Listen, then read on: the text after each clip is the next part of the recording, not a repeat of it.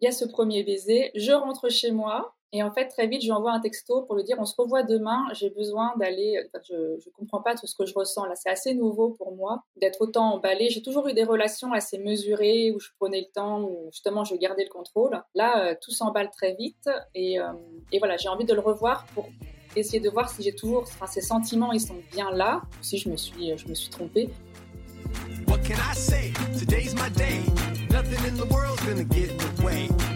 Je suis MC, la rebelle en tutu, et tu écoutes Crush, le podcast qui explore la magie des premiers jours des histoires d'amour.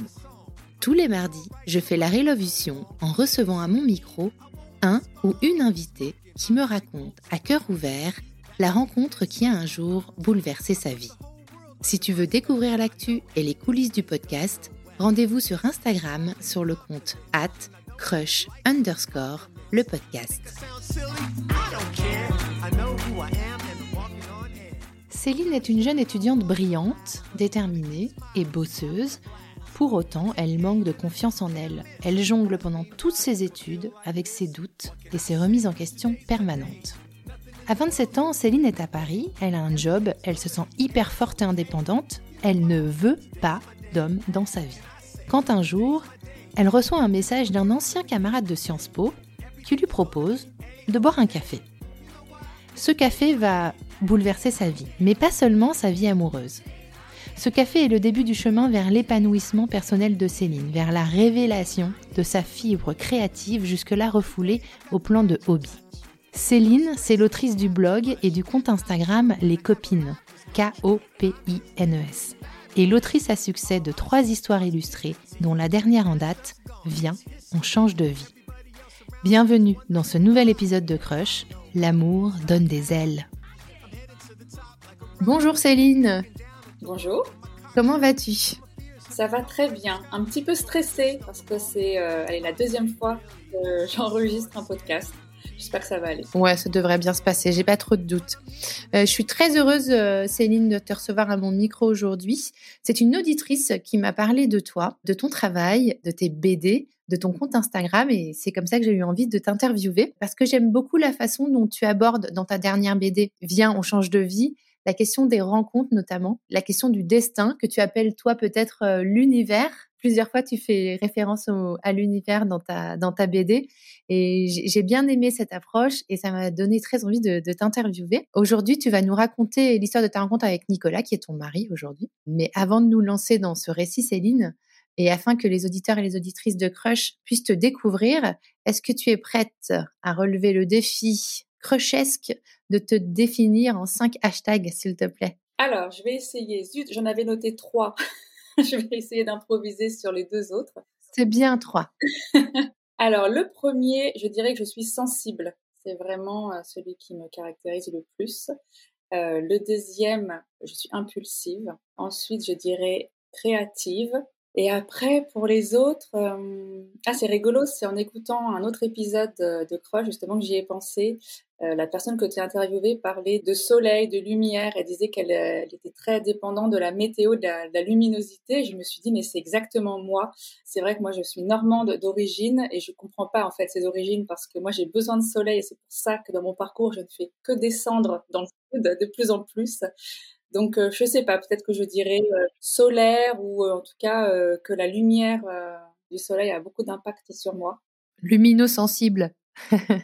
oui, c'est ça. Je sais pas si ça existe pour les humains, je veux dire. Non, moi non plus. Mais je pense qu'il y a effectivement certaines personnes qui sont plus dépendantes que d'autres à la lumière du soleil et ça joue vraiment sur le moral, sur l'humeur, sur la façon aussi d'aborder les choses. Et tu as dit hashtag euh, créatif. Forcément, ce, hashtag euh, me touche. Est-ce que tu saurais me dire en quelques mots ta relation, ton rapport à ta créativité? Quelle place ça a dans ta vie? Alors c'est une bonne question. C'est vrai que c'est un sujet que j'aborde dans ma bande dessinée. Euh, je pense que j'ai toujours eu ce, truc depuis que je suis toute petite de vouloir créer des petits objets, de dessiner, de faire des choses manuelles, mais que je l'ai aussi vite intégré comme quelque chose de pas sérieux, comme un loisir, et que c'était bien d'y accorder du temps, mais pas trop, comme si c'était une activité qui n'était pas vraiment noble. Euh, surtout en grandissant. Donc très vite, j'ai mis un peu cette créativité au second plan parce que voilà, il valait mieux travailler sur des choses un peu sérieuses. Et je me rappelle même à l'époque quand je passais du temps sur mes dessins en cours d'art plastique, j'avais une petite pointe de culpabilité de bon, c'est bien, mais mais voilà, c'est pas c'est pas trop sérieux. Vaut mieux se consacrer au français, à la philo, euh, l'histoire, que sais-je. Donc il a fallu que je me réconcilie avec cette part de moi en l'acceptant comme quelque chose, euh, voilà, comme un cadeau. Euh, on peut parler de l'univers tout de suite, mais qu'il fallait voilà que c'était c'est partie de ma personnalité, que c'était pas forcément moins euh, valorisant que d'être bon en maths ou en français, parce que j'ai aussi fait des, longues études et que et que voilà, il fallait aussi approfondir cette part de ma personnalité. Tu as un parcours, en fait, euh, on va dire, euh, un peu euh, institutionnel. Enfin, oui, tu as fait Sciences Po, Sciences Po Toulouse. donc, tu étais potentiellement destiné à des, un autre métier que celui d'artiste, ce que tu es aujourd'hui. Enfin, destiné, en tout cas, c'était le chemin que tu avais pris à ce moment-là. Oui, oui, complètement. à l'époque, bah, en fait, le, problème, entre guillemets, c'est que j'étais créative, mais j'étais aussi douée à l'école. Donc, j'avais des très bonnes notes. Et euh, les professeurs voyaient ça comme un gâchis énorme que euh, de me laisser partir faire des études d'art plastique. Et en plus, il faut replacer les choses dans leur contexte. Euh, j'ai 43 ans, donc à l'époque, voilà, je faisais, quand j'étais à l'école, il n'y avait pas tous les métiers du numérique qu'il y a aujourd'hui. Et en gros, quand on étudiait les arts, c'était pour être artiste. Donc il y avait cette image de voilà l'artiste un peu un peu pauvre. voilà, ça faisait pas rêver les parents, on va dire, comme carrière. Et donc on m'a pas forcément pousser dans cette voie-là. Et aujourd'hui, tu vis de ton talent, de ta passion, puisque tu es autrice et dessinatrice de BD. Oui, alors c'est assez récent, puisqu'avant je faisais toujours quelque chose à côté parce que j'avais peur de me lancer euh, sans filer. Et puis il y avait vraiment ce truc en moi de non mais c'est pas vraiment sérieux, je suis autodidacte, euh, un manque de confiance aussi. Hein, un petit euh. syndrome de l'imposteur. Voilà, parce que j'ai pas fait euh, finalement j'ai pas fait d'école d'art etc mais ça j'apprends vraiment aussi à, le combattre et voilà arrêter de toujours me rabaisser et de me concentrer aussi sur les petites victoires que j'ai pour me dire ok si j'en suis là aujourd'hui c'est pas pour rien donc on arrête de s'auto saboter et, et on avance donc oui ça y est je peux je me présente d'ailleurs comme dessinatrice, c'est un énorme pas pour moi. Super, je suis trop contente. J'aime bien ce genre de, retour d'expérience. Ça me fait plaisir qu'on arrive à dégommer ce syndrome de l'imposteur, surtout quand on est des nanas. Voilà, ça, c'est dit. Euh, moi, j'ai adoré ta dernière BD, je l'ai dévorée en une soirée. Donc, euh, j'invite d'ailleurs toutes les auditrices et tous les auditeurs euh, à, aller faire un tour sur ton compte Instagram et à se la procurer.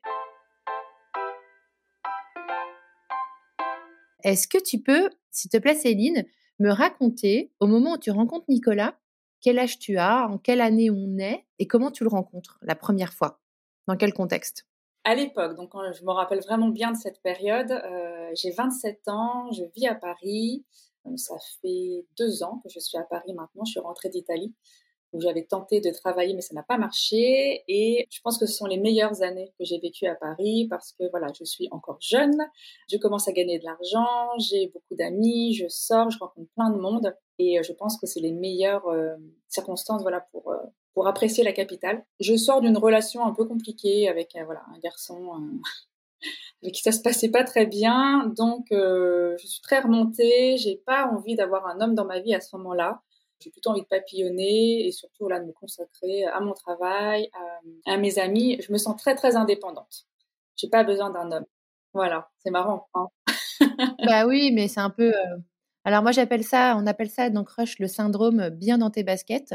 C'est-à-dire que c'est quand tu es bien, quand tu es aligné et que tu es bien dans tes baskets, que la rencontre, comme par hasard, débarque. C'est vrai que c'est souvent comme ça. D'ailleurs, c'est ce que je dis à des copines célibataires qui parfois sont un peu déprimées. Je leur dis, sois déjà bien toi et tu verras, ça viendra naturellement. Bon, voilà, c'était le cas. Mais je n'étais pas du tout dans une optique de recherche d'une relation amoureuse, ou euh, en tout cas pas à ce moment-là. Donc en fait, Nicolas, je le connais déjà. C'est ça qui est, qui est drôle. Euh, on s'est rencontrés à Sciences Po Toulouse.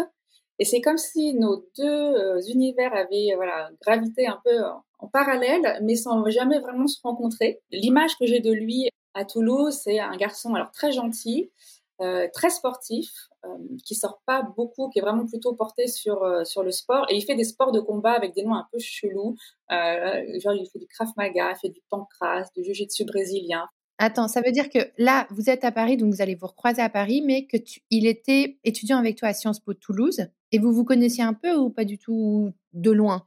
Alors, on, sait qui on est parce qu'on a des amis en commun, En revanche, on se retrouve pas, euh, on se parle pas directement en fait. Si on se croise, on se dit bonjour. Moi, je me dis que c'est un gars qui a l'air gentil. C'est marrant, ça, contraste d'ailleurs parce qu'il a, il a vraiment une tête de gentil et un premier abord comme ça, et il fait des sports de combat de malade. Donc quand même, c'est un peu bizarre. Et moi, quand je suis étudiante à Toulouse, euh, ces années d'études ont été très libératrices pour moi. Euh, parce que je sortais aussi un peu voilà de, problèmes familiaux et puis d'une vie que j'aimais pas forcément quand euh, j'étais en Normandie. Et d'être à Toulouse euh, c'est ouais, voilà c'est une libération la, culture la vie étudiante. Moi j'ai envie de sortir j'ai envie de rencontrer du monde. Donc on est assez différents en fait dans notre façon d'aborder ces années là voilà donc on se connaît. C'était juste pour replacer le contexte. Mais à aucun moment je me suis imaginé que ça pourrait être quelqu'un qui, qui rentrerait dans ma vie. Pas du tout et lui, pour en avoir parlé euh, après, euh, m'avait dit, bah moi, je t'ai toujours trouvé euh, très jolie et j'aimais bien parce que tu rigolais tout le temps, donc tu avais l'air hyper sympa. Mais voilà, et on était en couple, chacun de notre côté aussi à l'époque, faut le repréciser. Donc, donc voilà, pour replacer le contexte. Et puis à Paris, il me le dira plus tard, mais lui s'est séparé de sa petite amie. Il est célibataire depuis depuis plusieurs mois et en gros, il regarde un peu dans son répertoire des, des filles qu'il pourrait revoir et je fais partie de ces, euh, de ces filles-là. Et il me recontacte, euh, je crois qu'à l'époque c'est via Viadeo, donc c'est un, un, vieux site type euh, LinkedIn. Et je crois que je, je lui réponds même pas. Je, je sais pas, j'oublie. mais il lâche pas. Et il me recontacte via Facebook pour me proposer un café. Et moi, à l'époque, je me dis, bah oui, tiens, pourquoi pas. C'est toujours sympa de savoir ce que sont devenus les, les anciens étudiants mais j'ai aucune attente. Je me dis pas du tout que c'est quelqu'un avec qui je pourrais avoir un crush. Enfin, je me dis rien quoi. On arrive à trouver une date pour aller boire un café et euh, le jour arrive et en fait il y a une grève des transports et c'est compliqué pour se déplacer dans Paris. Donc moi je lui écris en lui disant écoute tu veux pas qu'on reporte parce que là euh, j'ai pas envie voilà on n'habite pas du tout au même endroit ça va être galère. Et lui me dit non non euh, gros il a trop attendu ce moment on se retrouve dans un bar pas trop loin de chez toi, comme ça tu viens à pied et moi je me débrouille. Lui en fait il est en scooter, donc il peut, il peut se débrouiller. Et c'est comme ça qu'on prend ce premier café euh, dans le 17e à Paris. Comment se passe ce café? Eh ben c'est drôle parce que j'ai vraiment les images bien en tête. Moi je m'installe à une table, je suis la première à arriver, ce qui est un peu normal quand on le connaît parce qu'il est toujours en retard. Et je, je, regarde en fait euh, l'entrée, c'est-à-dire que j'ai vu sur l'entrée du, du café je suis très détendue puisque comme je n'attends rien de particulier, c'est vraiment pour moi un café entre anciens, anciens copains. Euh. Puis il entre et, euh, et je me rappelle me dire ah tiens euh, il est pas mal. J'avais oublié qu'il est qu'il était pas mal, qu'il était beau. Et puis ben, il a une veste de, de, scooter, vous savez avec les épaulettes là un peu, donc ça lui fait une carrure, une bonne carrure. Et voilà, il s'installe et, tout de suite, c'est très, euh, c'est très naturel entre nous. Euh, on plaisante beaucoup. Ça se passe, ça, se passe super bien.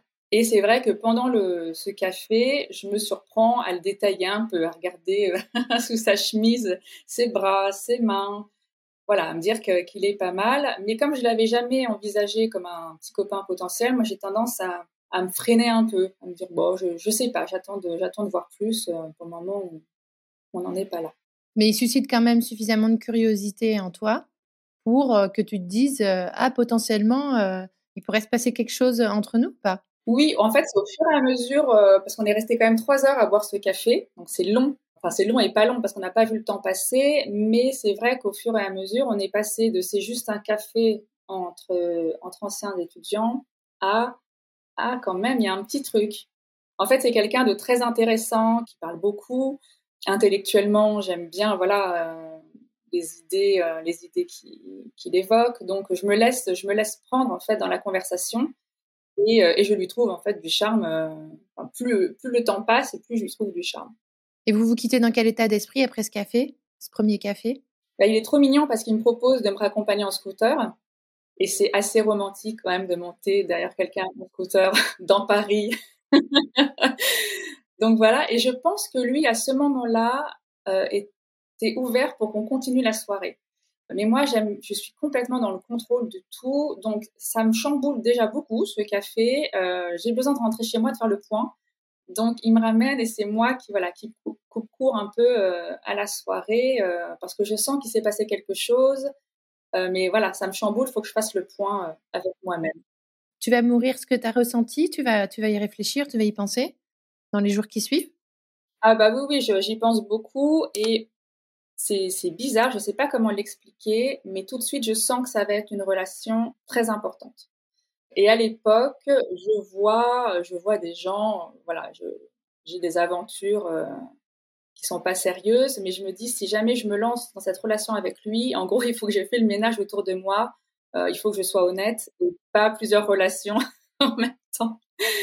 Je sens qu'il y a quelque chose et que ça va pas juste être une relation euh, comme ça. Et pourtant, je pourrais pas expliquer pourquoi. C'est vraiment juste un, oui, une intuition et que c'est quelqu'un de très droit et qu'il faut pas que je fasse n'importe quoi aussi. Je sens que voilà, c'est si j'y vais, j'y vais euh, de manière honnête.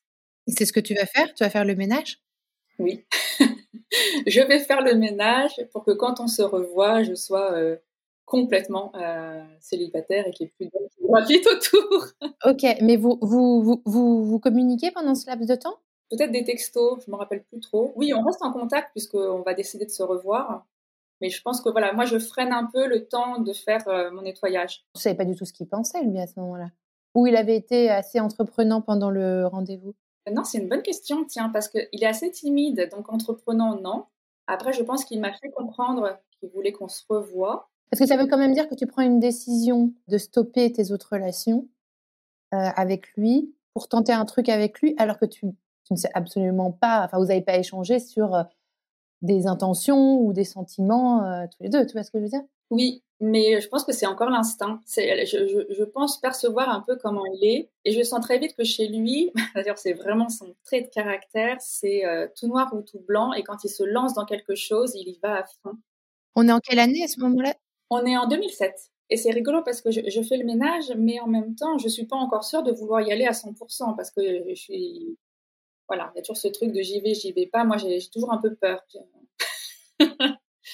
mais voilà, au moins, je prépare, je prépare le terrain pour que les choses elles se fassent dans les meilleures conditions possibles. Et alors? Tu fais, tu fais le ménage et tu dis Allez, viens, on se revoit? Et alors voilà, je ne sais plus comment on décide de se revoir, mais euh, en gros, il me propose euh, d'aller prendre un verre, donc un deuxième verre. Et euh, je crois que c'est ce soir-là que nous allons aller au restaurant. il est tout mignon parce qu'il me dit bah, j'ai réservé un restaurant euh, après. Il n'ose pas me dire le nom du restaurant. Il sait que j'adore la, cuisine italienne et en fait c'est un restaurant qui s'appelle la Romantica. Et il me dit ça fait tellement cliché qu'on est là-bas. et c'est un restaurant où euh, en gros il cuisine les pâtes directement dans la meule de parmesan. Il m'a eu avec la cuisine. Hein. On passe une super soirée et moi j'ai un petit frein. J'ai l'impression, moi j'ai un caractère qui est vraiment euh, très fort et j'ai besoin quand je suis en relation avec quelqu'un bah, d'avoir une personne qui met les limites et qui a aussi voilà, un caractère un peu, euh, un peu affirmé. Et chez Nicolas, il y a vraiment cette ambivalence de faire des sports de combat très extrêmes, parce qu'il fait quand même du free fight. Il hein, faut pouvoir monter sur un ring. Euh. Quand tu le retrouves à Paris à ce moment-là, il est toujours dans ces sports-là? Il fait encore beaucoup d'entraînement. En revanche, il a arrêté les compétitions. Et à côté de ça, je sens, c'est de la timidité, mais que j'interprète comme un excès de gentillesse. Et je me dis, le pauvre, avec moi, je vais le manger, quoi. Et donc, c'est mon frein. Je me dis, non, je pense qu'il est trop gentil. Et peut-être parce que j'ai peur, parce que je sens que potentiellement ça va basculer dans une relation très sérieuse. Et à mon avis, je freine aussi un peu. Euh, voilà, il y, a ce truc de j'ai envie d'y aller, mais j'ai peur, j'essaye de l'analyser. Il y a des choses qui me plaisent, mais des choses, euh, je me dis, ah, je suis pas sûre que ça va coller. Enfin bref, je me prends beaucoup la tête. Ce qui fait qu'à la fin, il me raccompagne chez moi. Et moi, je me dis, bah, non, non, je, ne suis pas sûre de mon coup.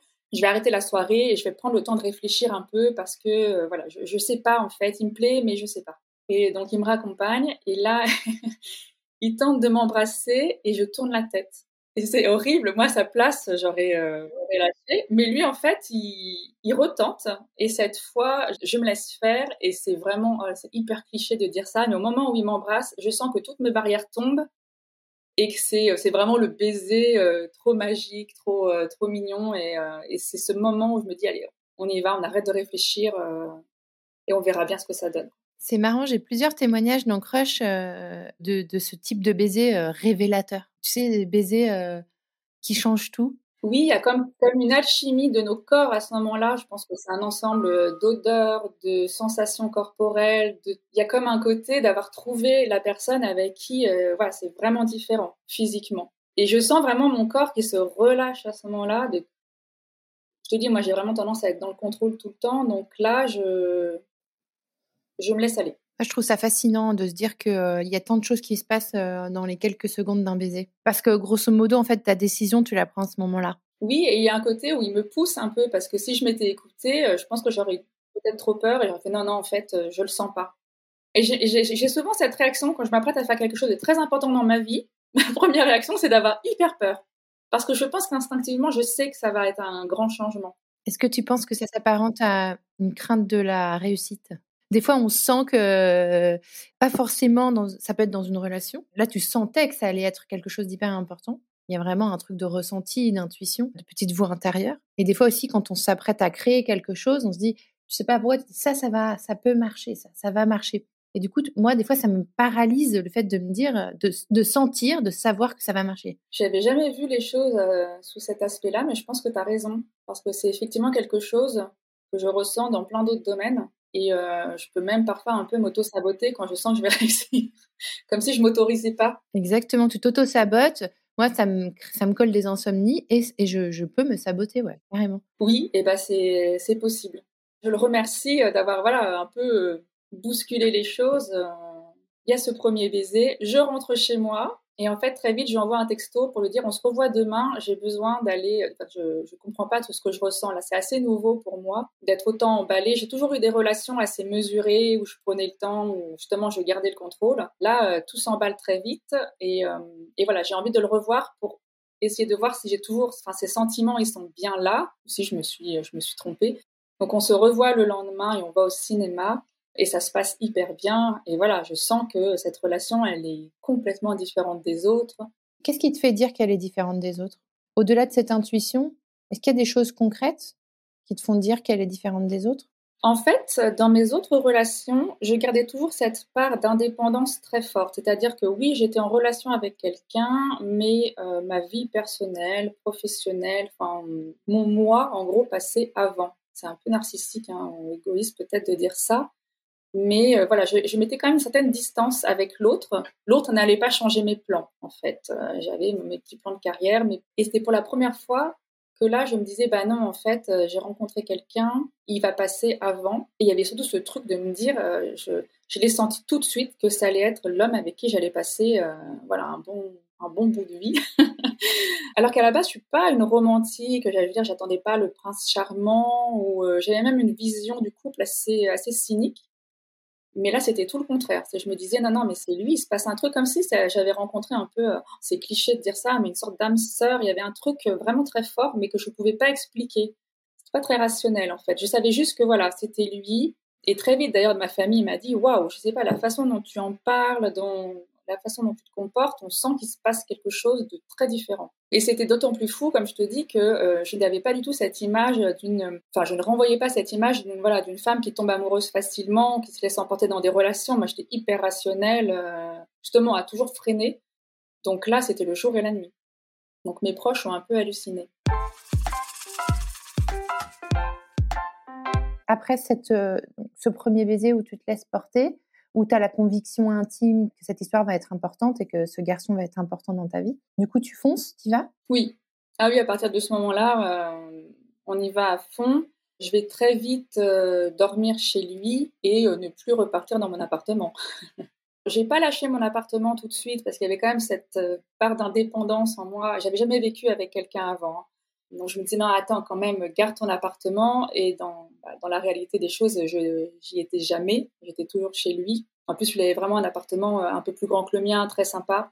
Donc voilà au bout de six mois au bout de six mois j'ai lâché mon appartement mais la chose surtout qui a été vraiment euh, révélatrice, c'est que euh, très vite, on s'est dit tous les deux que ce qu'on vivait était très différent de ce qu'on avait vécu avant et qu'on ne se considérait pas seulement comme un petit copain ou une petite copine, c'est qu'il y avait quelque chose de beaucoup plus fort que ça. Et on se disait, mais comment on peut le symboliser, ça, cet amour et cette, euh, cette envie d'être ensemble? Alors là, on était très, très très très romantique, très et c'est lui qui m'avait qui m'a dit et si on se fiançait? Et moi je dis mais attends se fiancer ça veut dire quoi en fait concrètement alors oui, effectivement, ça veut dire qu'on va se marier, mais on ne se voyait pas forcément se marier, mais on avait très envie de, rendre notre relation très officielle. Euh, lui, il me disait, moi, j'ai pas envie de te présenter comme ma petite copine, mais euh, ma fiancée, bah, je trouve que voilà, c'est quelque chose de d'engageant, de symbolique, de et c'est comme ça qu'un mois et demi après, en fait, ce premier baiser, on s'est fiancés tous les deux. On est allé acheter une bague. je crois que c'était aux Galeries Lafayette à l'époque.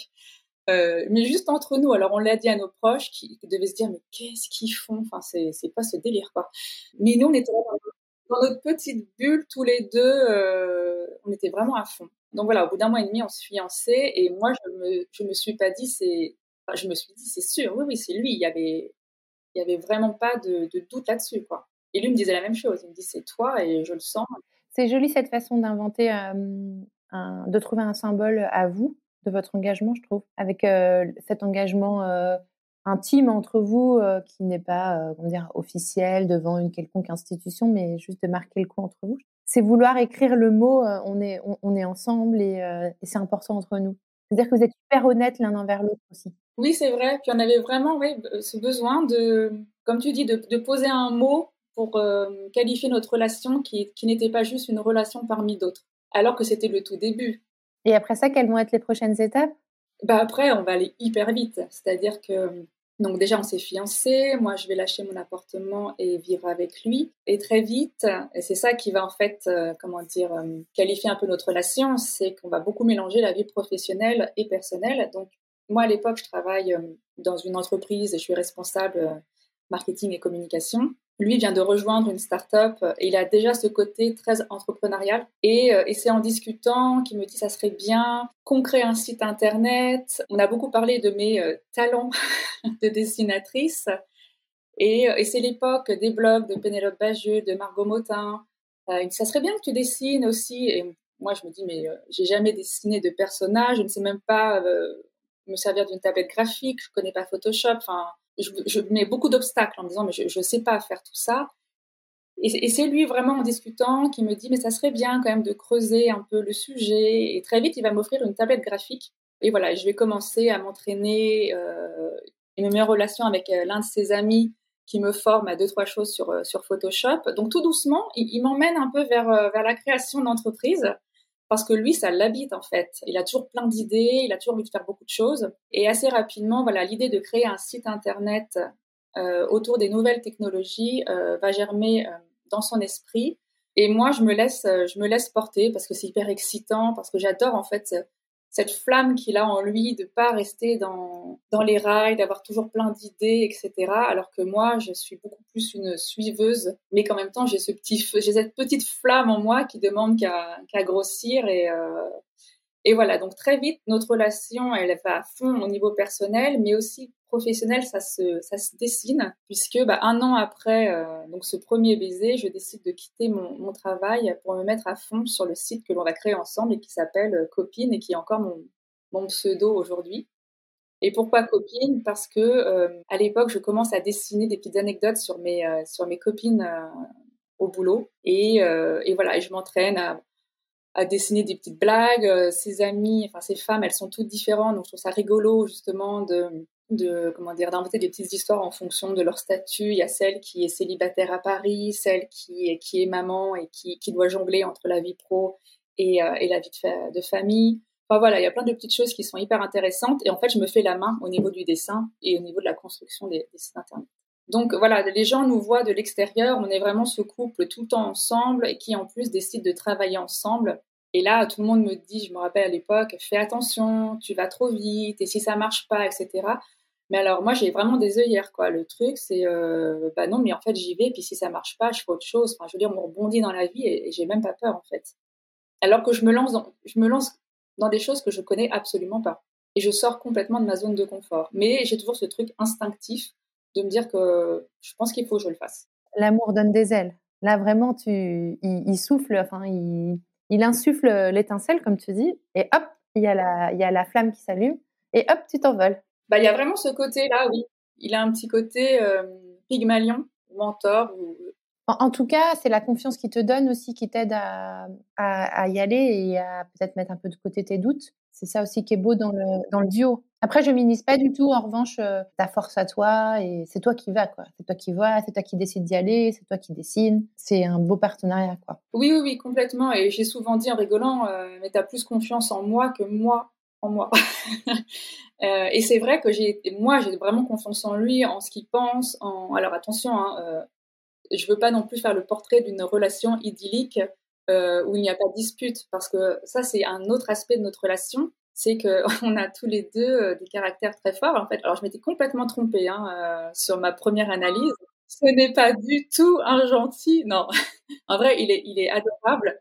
Mais dans la vie intime, c'est quelqu'un qui est très impulsif. Et quand deux personnes impulsives se rencontrent, mais c'est la catastrophe en fait, parce que et on est on est très sensibles tous les deux. Donc en fait, on absorbe l'émotion de l'autre. Moi, si quelqu'un s'énerve, je vais avoir tendance aussi à m'énerver au lieu d'apaiser. Et lui fait la même chose. Donc au début de notre relation, c'est c'est voilà aussi beaucoup de disputes, de remises en question, et bah on va devoir apprendre à se caler tous les deux, calmer un petit peu le jeu, s'écouter ne pas euh, s'enflammer euh, au moindre désaccord, mais avec toujours cette volonté s'améliorer. Vous faites du bien l'un à l'autre et vous, vous apprenez euh, de l'autre, de votre relation, et, au final, vous faites du bien. Et vous allez vous lancer dans cette aventure de blog avec tes dessins, et vous parlez de, de, de texte, c'est ça? Oui, bon, ça c'est une erreur, mais en même temps c'est en faisant des erreurs qu'on apprend, c'est qu'on crée ce blog en fonction d'un besoin économique, c'est-à-dire voilà, des annonceurs nous ont dit qu'ils avaient besoin d'avoir un média, mais pas du tout en fonction de mon intérêt. Et moi, les nouvelles techno, c'est pas du tout un sujet qui m'intéresse, les jeux vidéo non plus. Donc, bah, je tombe dans, dans les pièges, hein, euh, parce qu'en fait, euh, comme ça ne me plaît pas, j'en parle pas bien. Mais tu vas trouver un autre sujet qui va plus te parler, non? Bah oui. Alors ça, c'est, ça va arriver peut-être deux, trois ans après, parce qu'en fait, donc je vais tenter ce blog sur les nouvelles techno. Finalement, ça va pas trop marcher, donc je vais reprendre un, travail. Et euh, alors que je reprends un, un, travail salarié, euh, bah, je tombe enceinte et je reprends ma tablette graphique. Et cette fois, je parle de, ma, de la maternité, parce que voilà, ça me fait rire. c'est tellement énorme cette aventure et que euh, moi j'aime bien voilà j'aime bien l'humour et que je trouve ça trop drôle euh, de bousculer un peu les tabous à ce sujet de pas voilà toujours en faire un, un portrait euh, idyllique. Et en fait ça marche hyper bien. Bah, c'est un peu le moment où il y a Florence Foresti qui sort ses sketchs sur la maternité. Donc il y a une espèce de mouvance de il y en a marre qu'on nous dise que c'est que du bonheur et que la maternité c'est génial. Et que l'accouchement c'est le plus beau jour de ta vie. Oui non mais alors ça c'est pas une énorme blague du coup, mes dessins, euh, les dessins que je poste au fur et à mesure sur les réseaux sociaux, alors c'est Facebook à l'époque hein, qui, qui, marche le mieux, les, les, dessins sont partagés, relayés et ma communauté euh, explose. Et moi, je m'éclate euh, à dessiner sur la maternité. Donc, j'ai à la fois un travail salarié et en même temps, je, bah, je me suis perfectionnée au dessin. Je commence à avoir des partenariats aussi bah, de marques euh, sur la grossesse parce que étant moi-même jeune maman, on me, on me sollicite tout grossit de plus en plus jusqu'au moment où je suis contactée pour, euh, bah, pour écrire mon premier livre. Et donc j'écris ma première BD qui est bien sûr liée à ma vie de famille puisque euh, je dis toujours aux gens, je caricature bien sûr parce que euh, alors c'est pas vraiment une bande dessinée, c'est plutôt un, livre illustré, c'est-à-dire que voilà, il y a une illustration par page et c'est vraiment raconter la maternité et la vie de parents avec autodérision euh, et bien sûr, je m'inspire de mon quotidien. C'est moi que je dessine et c'est mon mari Nicolas que, que, je dessine, mais je caricature et je m'inspire aussi de ce que les copines me racontent. Euh, voilà, on partage nos expériences. L'idée étant avant tout de se marier, euh, voilà, autour de ces de ces sujets-là. Et donc, ça s'appelle Que du bonheur ou presque. Et euh, c'est vrai que ce livre se vend très vite, très bien. C'est assez grisant. D'ailleurs, je me rappelle que je sais plus, c'est une, lectrice qui m'avait envoyé le top euh, Amazon de l'époque et il y avait en gros euh, les culottés de Pénélope Bagieux et j'étais juste en dessous avec que du bonheur.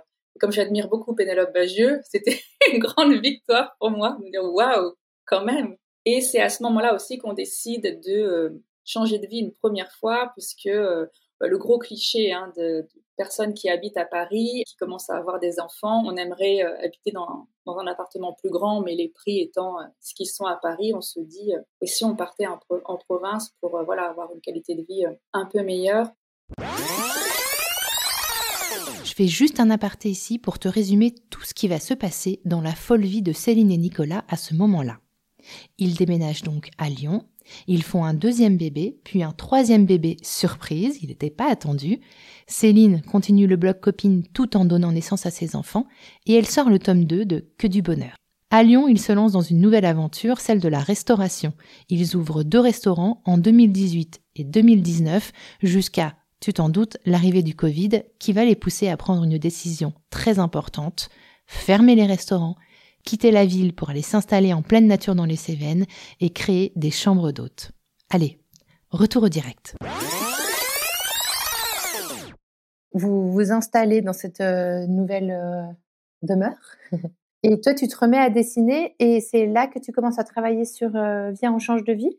Le projet, il naît avant, il naît quand on est encore à Lyon. Enfin, ça va être une période horrible, 2021, 2022, euh, euh, déjà parce que c'est difficile euh, avec les restaurants, qu'on a vraiment l'impression que l'argent coule à flot mais ne rentre pas, donc on est très stressé, que le projet dans les Cévennes va être difficile à monter parce que les banques, bah, elles sont frileuses, elles veulent plus suivre, et, voilà. Les gens qui nous voyaient évoluer nous disaient souvent ah mais vous avez de la chance. Et parfois je me disais mais c'est pas vraiment de la chance en fait, c'est juste que voilà on prend des décisions à un moment donné et on fait en sorte que nos projets fonctionnent. Et quand je vois ce projet là d'aller en Cévennes qui stagne tellement, qui est si difficile, j'en parle avec Nicolas. Je dis, tu sais, si ça se fait, je crois que j'en ferai une BD parce que justement, les gens nous disent tellement qu'on a tout le temps de la chance. Je voudrais leur montrer que ça n'a rien, rien à voir avec de la chance et que là, c'est un des projets les plus gros qu'on ait à monter. Et je le fais. Enfin, j'ai cette idée aussi pour euh, peut-être insuffler aussi un petit peu de, de courage à ceux qui ont envie de faire des choses mais qui n'osent pas se lancer et euh, je me dis, voilà, ça va être euh, une façon peut-être de mettre sur le papier euh, toutes les galères qu'on a pu avoir. Et moi, ça me fera du bien. Et en plus, si je peux voilà, aider d'autres personnes à se sentir moins seules quand, quand elles se lancent dans des, dans des aventures, et ben, ça sera super. Et c'est pendant l'été, quand on a enfin déménagé et que ça s'est enfin fait, que je commence voilà, à publier les premières pages sur les réseaux. Canon. Et après, tu lances ta campagne nulle pour t'auto-éditer, c'est ça? Oui, parce que j'ai été éditée donc pour que du bonheur. Et là, j'ai envie de changer un peu, euh, voilà, de façon euh, d'être euh, d'être publié. Ça fait un petit moment que l'auto-édition m'attire, mais que j'ose pas me lancer. Et puis voilà, je vais prendre des informations auprès de personnes qui ont tenté cette aventure, qui vont me dire, tu verras, en fait, l'auto-édition, c'est bien plus facile qu'on ne le pense. C'est beaucoup de boulot, mais en vrai, ça se fait. Et moi, j'ai déjà la chance d'avoir une communauté qui me suit parce qu'en fait, c'est ça un peu la condition quand on fait de l'autopublication, c'est qu'il faut déjà avoir des lecteurs, parce que sinon c'est quand même un peu compliqué. Euh, voilà, moi les gens suivent déjà mon, mes BD, donc euh, effectivement, je vais euh, je vais partager mes planches jusqu'en mars, je crois, de en gros de septembre à mars. Et puis en mars, bah, je vais dire à tout le monde, bah voilà, maintenant si vous voulez la suite, soutenez-moi. Et ça va, ça va bien prendre en fait. Et alors, euh, Céline, quand tu regardes tout, ce parcours, euh, depuis ce premier café euh, pour lequel tu n'attendais absolument rien jusqu'à aujourd'hui, cette maison en pleine nature, vos trois enfants, tous les animaux qu'il y a autour, le fait que tu vives de la BD, tous les projets que vous avez eus tous les deux pendant, toutes ces années, qu'est-ce que tu dis? Comment tu regardes ça? Comment tu interprètes le fait que Nicolas soit entré dans ta vie, que ton intuition t'est parlé, que l'univers t'est parlé? Comment tu interprètes tout ça? Alors, effectivement, j'accorde, euh, j'ai ce petit côté spirituel un peu qui s'est développé au fur et à mesure. Et, oui, j'essaye de reconnaître euh, les signes quand je peux. En revanche, je pense qu'on a tous une part de responsabilité dans ce qui nous arrive, c'est-à-dire un moment dans une rencontre, on attire aussi les gens que l'on veut attirer et que euh, voilà, moi j'ai senti très vite que Nicolas euh, pourrait me faire du bien et m'apporterait des bonnes choses. J'espère que lui aussi l'a senti. Et vraiment, je voilà, j'ai beaucoup travaillé pour cette relation aussi, pour qu'elle évolue. Mais il y a un côté mélange entre effectivement destin, mais aussi à un moment donné, quand on sent qu'il y a quelque chose de bien qui peut nous arriver, c'est tout faire aussi pour euh, bah, pour que ça se passe bien, pour laisser l'autre entrer dans sa vie, lui donner la place dont il a besoin et puis aussi évoluer parce que euh, bah, c'est sûr que quand je vois euh, Céline et Nicolas de 2007, euh, on a, on a beaucoup changé depuis. Et ce qui fait la force de notre relation, c'est qu'on a toujours voulu évoluer pour faire en sorte que les choses se passent bien. Cette envie de, de, s'améliorer et d'être une meilleure version de soi-même. C'est-à-dire que c'est ce que j'aime dans un couple. Pour moi, dans un couple, on doit, on doit s'élever à deux. C'est-à-dire que mutuellement, on s'apporte des choses grandir ensemble. Et c'est ce que je sens beaucoup dans notre couple.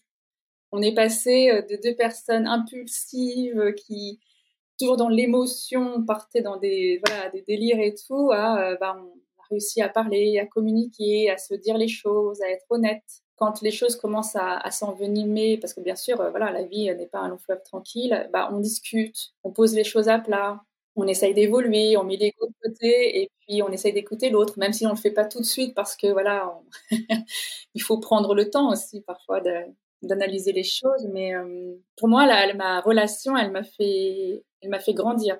Alors c'est ouais, très cliché de dire ça, mais je le sens vraiment comme ça. Et tant que je sentirai ça dans notre relation, je pense que ça marchera. Le jour où on ne, on ne cédera plus à s'élever, c'est quelque chose sera cassé. Est-ce que pour conclure, euh, Céline, tu me donnerais des hashtags pour décrire Nicolas? Oui, alors je pense que le premier, ça serait euh, la ténacité. Euh, c'est quelqu'un qui, ne lâche pas. C'est à la fois très agaçant et en même temps, c'est une très belle qualité. Là où moi, j'avais tendance à, me décourager, euh, Nicolas, jamais.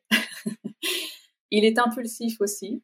Alors c'est rigolo parce que je, disais au début qu'il était gentil, puis finalement non, mais en fait, si c'est quelqu'un qui a vraiment une grande gentillesse, et ça c'est ce que j'aime beaucoup chez lui, c'est je le vois avec, euh, avec les gens, avec les animaux aussi. C'est quelqu'un de, gentil, euh, mais vraiment au sens. Euh, parfois, je trouve qu'on accorde un sens péjoratif à ce mot. Voilà, c'est quelqu'un vraiment de bon et de, de, gentil. Et alors, je ne sais pas comment résumer l'autre hashtag en un seul mot, mais c'est une personne qui est toujours dans l'apprentissage. Il est toujours en train d'apprendre des choses. Ça va être sportif, ou l'autre, bah là, en ce moment, il s'entraîne au niveau de la mémoire. C'est-à-dire qu'il travaille sa mémoire pour améliorer sa mémoire. Il est toujours en train de lire beaucoup de choses. Il, ne s'endort pas. Et ça, c'est quelque chose que j'aime beaucoup chez lui. Super, merci Céline. Bah, merci à toi.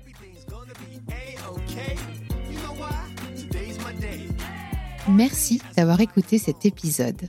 Je compte sur toi pour aller mettre 5 étoiles et un commentaire sur ta plateforme d'écoute favorite, notamment Apple Podcast. Ça prend littéralement 30 secondes et c'est crucial pour soutenir mon travail complètement indépendant. Si tu veux venir à mon micro, tu peux m'écrire sur crush.lepodcast@gmail.com et si tu veux me soutenir financièrement, clique sur le lien Patreon dans le descriptif de cet épisode. Mille merci pour ton écoute et à la semaine prochaine pour un nouveau crush. I take aim and I just can't miss. Ask me why do I feel like this? What can I say? Today's my day. Nothing in the world's gonna get in the way. Everything's gonna be A.